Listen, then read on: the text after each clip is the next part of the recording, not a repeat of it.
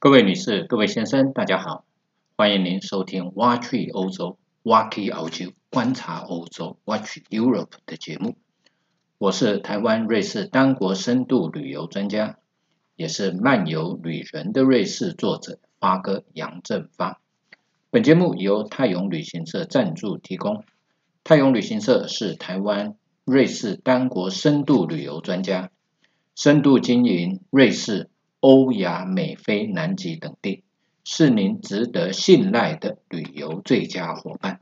泰永旅行社电话零二二七一七二七八八，官网 triple w 点五幺七六四点 com 点 tw 五幺七六四，我要去瑞士。今天发哥要跟各位来聊聊有关于欧洲的概念。欧洲，欧洲，我们称它为欧洲。到底这个名字是怎么来的呢？其实这是由希腊神话，希腊神话里面的天神叫做宙斯。宙斯风流成性，到处拈花惹草。他很喜欢看漂亮的女孩子，他也很喜欢亲近美丽的女子。所以有一天的夏天的午后，他在奥林帕斯山的宫殿睡午觉，午觉醒来了以后。往小亚细亚的地方看过去呢，发现到，哎，海边一个花园里面有一个很漂亮的女孩子，穿着一件白色的衣服，随着风，随着蝴蝶在跳。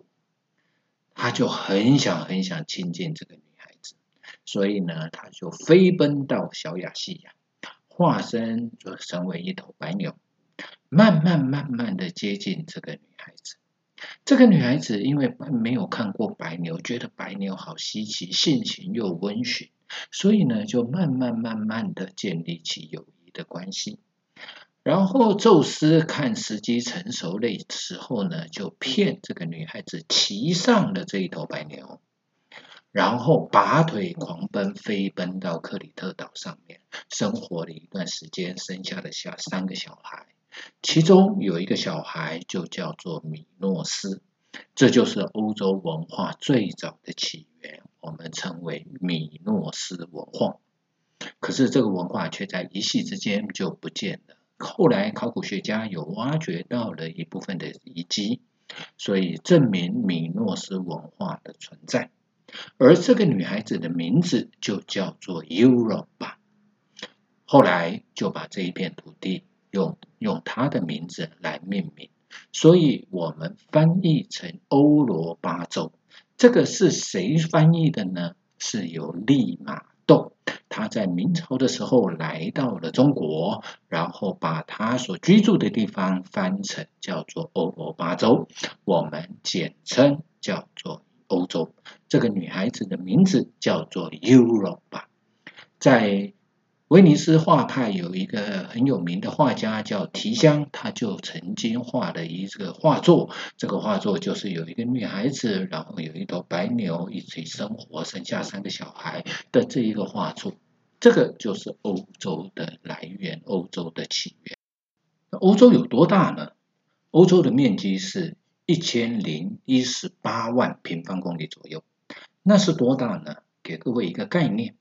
就是加拿大加上三个瑞士加上两个台湾左右的这个面积，它是世界第六大洲。实际上，欧洲类似于亚洲的一个半岛。它的东边的界限是高呃乌拉山跟乌拉河，它南边的界限呢有几个地方，一个里海，一个高加索，一个黑海，再加上。把博斯布鲁斯海峡、达达尼尔海峡，然后就是地中海，地中海接过去到了直布罗陀海峡，再出去就是大西洋。那它的北最北边是哪里呢？北最北边是叫做在挪威的北角，它的最南边是西班牙的马罗基角，它的最西边在葡萄牙叫做洛卡角，它的最东边就在乌拉山。那它最高最高的高峰。在叫高加索山脉，叫做厄尔布鲁斯峰，海拔五千六百四十二公尺。那是它的西欧的最高峰，我们叫叫做白朗峰，海拔四千八百一十公尺。那它的它有几个半岛，最西边南边有最西边的半岛叫做西伊比利半岛，中间叫做意大利半岛，东边的叫做巴尔干半岛，它的北边还有一个半岛叫做斯堪的纳维亚半岛。有三个国家孤悬在大西洋上面，一个叫冰岛，一个是爱尔兰，一个是英国。那欧洲总共有多少个国家呢？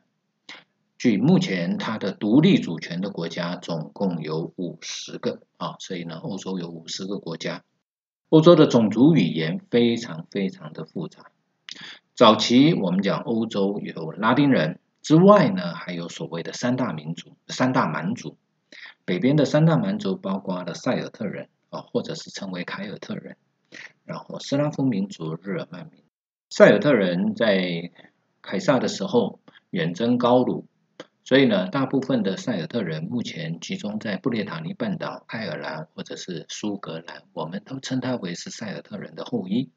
日耳曼人呢，就分布在北边啊，现在的北欧，然后英国，再加上呢德国啊、呃瑞士这些啊，荷兰这个一部分啊，所以这些人称为日耳曼人。那拉丁人就比较多了，我们讲了法国人、西班牙人、葡萄牙人、意大利人、希腊人这些呢，我们是这称他们为拉丁人。那至于说斯拉夫呢，就分布在东边啊，包括了俄罗斯、白俄罗斯、乌克兰、波兰、捷克啊、斯洛伐克，再加上呢南斯拉夫半南斯拉夫巴尔干半岛里面的几个国家，这些是属于斯拉夫民族。好。那在欧洲的语言方面来讲的话呢，它算是复杂的语言，大部分都是属于印欧民、印欧语系啊。那呃，最早的就是所谓的拉丁文啊，拉丁文包括了现在的西班牙文、葡萄牙文、法文啊，然后呢，再加上意大利文这些，我们都称它为拉丁文。日耳曼语系的话呢，就包括了现在的德国啊、荷兰。瑞士，还有丹麦、挪威、呃，瑞典、北欧，还有英语系，这些都是属于日耳曼语系。还有一个叫斯拉夫语系，就是现在的俄罗斯、白俄罗斯、捷克啦、斯洛伐克啦，啊，然后呢，克罗埃西亚、斯洛维尼亚啊、塞尔维亚、保加利亚这些所使用的语言，我们称它为斯拉夫语。那欧洲还有一种语言呢，跟跟这些跟日耳曼文、跟拉丁文、跟斯拉夫文通通没有关系的，叫做芬兰乌格尔语。这个据说是东方的语言，保留到现在的这个语言呢，目前在芬兰、在匈牙利、在爱沙尼亚所使用。那至于欧洲为什么会有世界上欧洲或世界上为什么会有这么多的语言？在我们中国或东方的传说里面，并没有详细的说到。可是呢，在西方的世界里面就有说到了，为什么语言会变得这么复杂、这么多的原因，在于诺亚方舟之后啊，人类呢就大量的繁衍，繁衍了以后呢，啊，大家这当时候讲的是同一种语言。可是大家就觉得说，那我们呃分散在世界各地啊，那我们不如呢聚集在一起，大家呢盖一个城一个塔呢，大家住在一起，什么事情我们都可以完成，人类的意志呢就可以完成任何任何的事情。当他们正在盖塔的时候呢，有一天耶和华呢就来到人间巡视，发觉到这些人呢在做什么事情，在注意听呢，原来呢他们就要把它盖到啊，他们呢要也全部要坐在，就全部要住在一起，他们有集体的意志。如果这个集体的意志，那大家都一起来反对耶和华的话呢，那将会是一场灾难。所以这种情况之下，耶和华就趁这些人在睡觉的时候，一夜之间改变了所有人的语言。第二天早上起床了以后，却发觉到甲跟乙讲话，乙听不懂；乙跟丙讲话，丙也听不懂，彼此之间不能沟通。所以呢，他们就只好啊放弃了盖巴别塔，然后呢就分居到世，分散到世界各地去去居住。所以呢，这个就是目前世界上为什么会有这么多语言的神话来源。至于欧洲所使用的文字呢，是用拼音的，所以一般来讲呢，我们把它分成叫做拉丁字母跟西里尔字母。拉丁字母呢，大部分使使用在西方的社会，西欧、中西欧、中西北南欧都使用拉丁字母。另外一个字母叫做西里尔字母，是有两位教士，一个一位叫做圣西利尔，另外一位叫做圣莫多德的这两位教士，他是希腊人，接受了东正教的牧首，派到大摩拉维亚王国去呢传教的时候。按照当地的语言，斯拉夫语言啊，然后呢，参考希腊的字母所发展出来的一套字母，叫做西里尔字母。后来传到了保加利亚，保加利亚了以后呢，就传到了俄罗斯。所以呢，在东欧俄罗斯，他们所使用的字母，我们称它叫做西里尔字母。欧洲的地形来讲的话呢，东欧是一个大平原。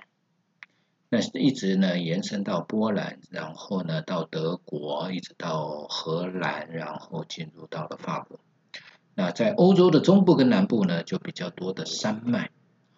在西边的话呢，隔开了伊里伊比利半岛跟欧洲大陆的，我们称为庇里牛斯山脉。在欧洲的中部的话呢，就有一个横贯意大利、瑞士。啊，法国、德国到奥地利的，我们称它为叫做阿尔卑斯山脉。然后阿尔卑斯山脉呢，在维也纳这个地方被多瑙河切割着，成分成两个部分。东边延伸过去的，我们称为克尔巴阡山脉。然后呢，一直到了罗马尼亚这附近呢，做了一个鱼钩状、一个回旋状，我们称它叫做老山山脉。再接过去的话呢，就是黑海，黑海接过去，黑海跟里海之间的，我们就称它为叫做高加索山脉。所以呢，这个这个合理的怀疑，就是合理的解释，就是呢，当年在欧亚非大陆曾经做过一次很大的撞击，撞击之后再分开，撞击所产生出来的隆起，就是连接了庇里牛斯山脉、阿尔卑斯山脉、科尔巴阡山脉到。高加索山脉，后来呢，欧亚欧亚非大陆又再度的分离，分离了以后呢，海水从直布罗陀海峡灌进去到低洼的地方，形成了欧亚非之间的一个内海，我们称它为叫做地中海。所以发哥相信，早期庇里牛斯山脉跟阿尔卑斯山脉是连接在一起的。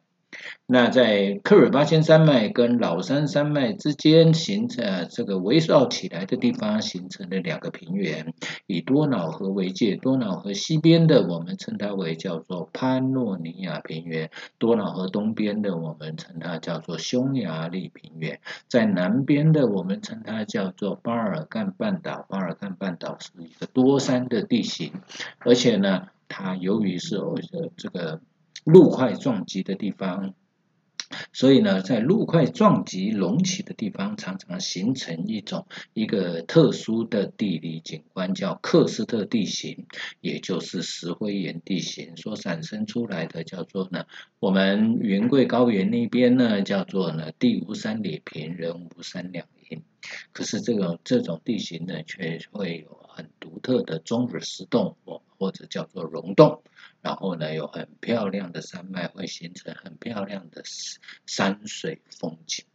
欧洲的宗教来说的话，最早期希腊时代也好，罗马时代也好，都是崇拜自然的天神，所以有太阳神，有月亮，有大地，有生产，有谷物，所以有河神，有农神这一些。公元元年，在巴勒斯坦这个地方，有一个人叫做耶稣诞生。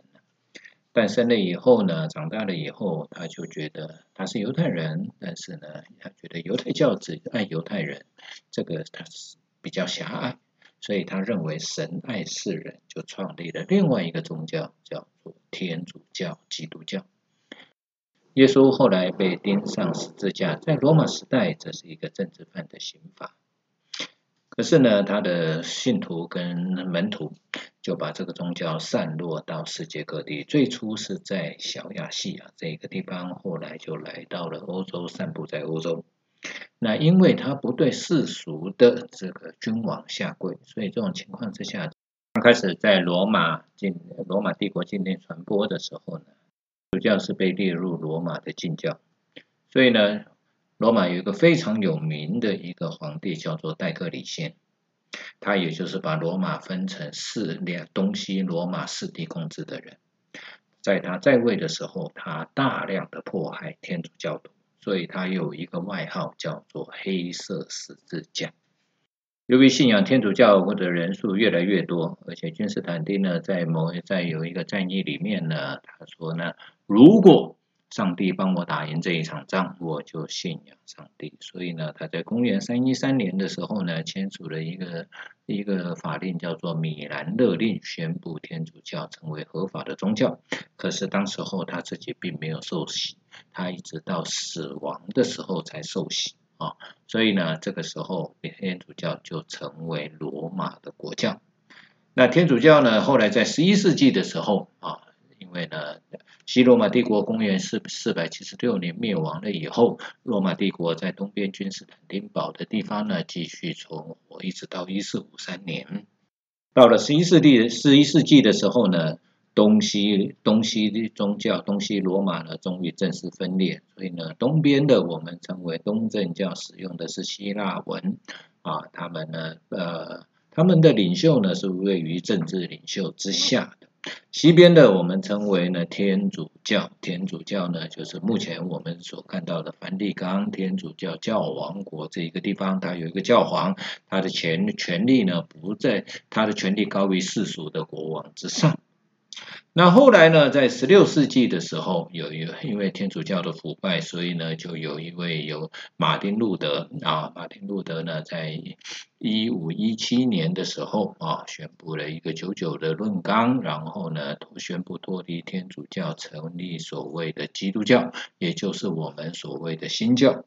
所以在十七世纪的时候，一六一八年到一六四八年呢，打了一个叫做三十年战争，是新旧教之间的一个战争啊。那英国的话呢，他由于亨利八世啊，他要离婚，所以呢，他想要他想要娶第二个老婆，可是天主教的教皇不准他离婚，所以呢，他就宣布脱离罗马天主教，自自立为英国国教。那还有的话呢，就也是这个犹太人灭国了以后，犹太人散居世界各地，就有一部分的犹太人流落到了欧洲，他们一直保持他们自己的宗教的信仰，所以欧洲也有犹太教。那后来呢，回教，回教呢，在回教呢，在西班牙、葡萄牙呢落地生根了大概七百年左右的时间。然后呢，土耳其鄂图曼鄂图曼土耳其帝国呢，带领着他的圣战啊，攻占了君士坦丁堡了以后呢，一路呢就攻打到了将近到了维也纳这个地方。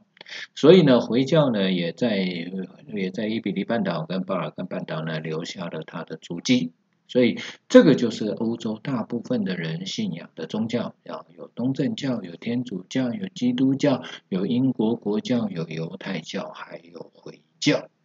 基督教或天主教就随着欧洲到处殖民，散播到世界各地，所以呢，就传播到了美洲。美洲现在呢，大概也是天主教跟基督教的天下啊。但是呢，在天主教跟基督教的这种圣号里面呢，最神圣的一个就是十字圣号啊！你会常常看到有有呃这个教宗在祈祷的时候呢，到最后呢会画了一个十字架，在胸前画一个大十字架。啊，这个呢是三位一体的意思，它也有呢基督救赎的标志，基督呢用他的血去救啊，这个普世的众人。第二个呢是呢，他是基督徒的标志，所以呢见到了以后他就知道他是天主教徒。再来一个呢，他是呢救死扶伤的一个标志，所以呢我们看了红十字会，它也有一个十字啊，所以呢十字对于天主教、基督教徒而言，那是一个非常神圣的一个一个符号。那另外有一个符号呢，在我们台湾有时候你在开车的时候会看到很多的车子后面它贴了一只鱼的标志啊，这个呢也是属于天主教的这一个标志。这个标志是什么呢？缘起对，最早呢，因为基呃天主教是一个非法的宗教，那要如何呢？这个如何识别你是是不是天主教徒呢？有些人就在会在自己的门前挂一个鱼的标志，这个鱼呢，在希腊文里面叫 I C Q U S 啊，这个呢是由呃如果转换成了天主教的话呢，就是基呃耶稣基督天主圣子救世主。这五个字串联而成的呃这个字，所以呢，鱼的话呢就代表了天主教徒啊。这一个呢是在啊很多的墓穴里面啊，很多的地下墓穴里面呢曾经发现过的这一个标志。所以呢，这个也有人说这个是五饼二鱼堂啊，这个耶稣呢一个显现神迹的一个地方，在加利利海这个地方的一个一个一个标志。所以呢。鱼也是天主教徒里面的一个标志，这样也是教会的一个标志了。主要是耶稣跟撒旦在打赌的时候啊，他们呢像呃用羔羊来作为祭祀的一个代表啊，所以呢羔羊也是基督教天主教的一个呃标志。还有一个就是鸽子，鸽子有人说是圣灵啊，这人类呢灵魂脱离死亡的时候呢，他说他圣神如鸽子的形状，所以鸽子也是天主教的一个很神圣的代表。我们到欧洲去旅游的时候呢，应该要了解一些欧洲人的习惯。譬如说，他们你每到一个商店或遇到一个人的时候，他们一般都会问说：“你今天好不好？”这个时候呢，你要回答。你如果不回答的话呢，他会觉得。你是非常没有礼貌，虽然你听不懂也没有关系，点点头、微微笑就可以了啊。那譬如说，你店进到一个商店的时候，常常店员会跟你说 “hello”，这个时候你，请你一定要回答他，也回答他 “hello”，或者是 “how are you”，“thank you” 啊。这种情况，这个是什么呢？因为呢，他认为说他跟你打招呼，你有回他，那是一种礼貌。那常常我们因为国人到欧洲旅游的时候，常常因为听不懂，所以呢就没有回答。没有回答的时候呢，这个时候商店的人会觉得说，你为什么这么没有礼貌？所以这个是他们的生活的习惯。然后呢，男人跟男人之间见面的时候，往往会采用握手的方式啊，这个是一种打礼打招呼的一种礼节。那握手的时候呢，一般来讲腰直的，然后呢眼睛要直视对方，伸出你的右手跟他的右手呢握在一起。这是什么呢？这是中古世纪的一个情一个习惯留下来的。因为呢，中古世纪的时候啊，那你如果去打仗的话呢，都会配刀、配枪、配剑。那一般的人都是惯用右手。所以，当你伸出右手的时候，就表示你手中没有握有武器，代表和平，代表我们来聊聊。所以，这种情况之下呢，啊，握手就自然而然演变到现在是一个社交上面的礼节。而我们东方人呢，常常会用两只手，尤其是长辈对晚辈。晚辈呢，常常会用两只手啊去握他的手，然后呢鞠躬哈腰。这个在欧洲、在欧美的话呢是不会有的。我们一般来讲都是啊在站直腰站直腰杆，然后呢啊伸出你的右手跟他视眼相对，然后握握手寒寒暄，就这样。那男生跟女生见面的时候呢，往往会有碰脸颊的礼节。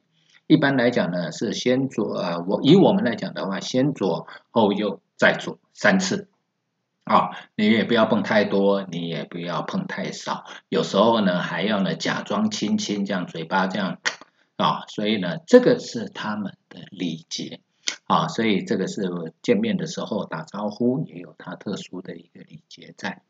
当兵的时候呢，或者是呢在童子军啊之类的呢，都常常会有举手礼。举手礼呢，这个也是从中古世纪留下来到现在呢，我们在部队里面会行举手礼啊。这个是为什么呢？因为呢，古代的这个武士都带有盔甲，尤其是脸部呢，会把会把该遮的地方全部遮起来。所以这种情况之下啊，别人呃大家见面的时候呢，分不清楚你是谁，看不到你的眼睛。所以这种情况这种状况呢，我们如果去看中古世纪的盔甲呢，往往在眼睛那个地方是活动的，可以往上推开来，可以看到你的眼睛。所以呢，往往在见面的时候啊，如果没有战争，见面的时候呢，就会把用手啊，用右手呢去把那个。呃，眼睛遮蔽的地方给打开，然后呢，看看啊，你是谁？我我我是谁？他是谁？这样子大家见面，所以久而久之，久而久之就演变到现在，变成我们现在部队里面的举手敬礼。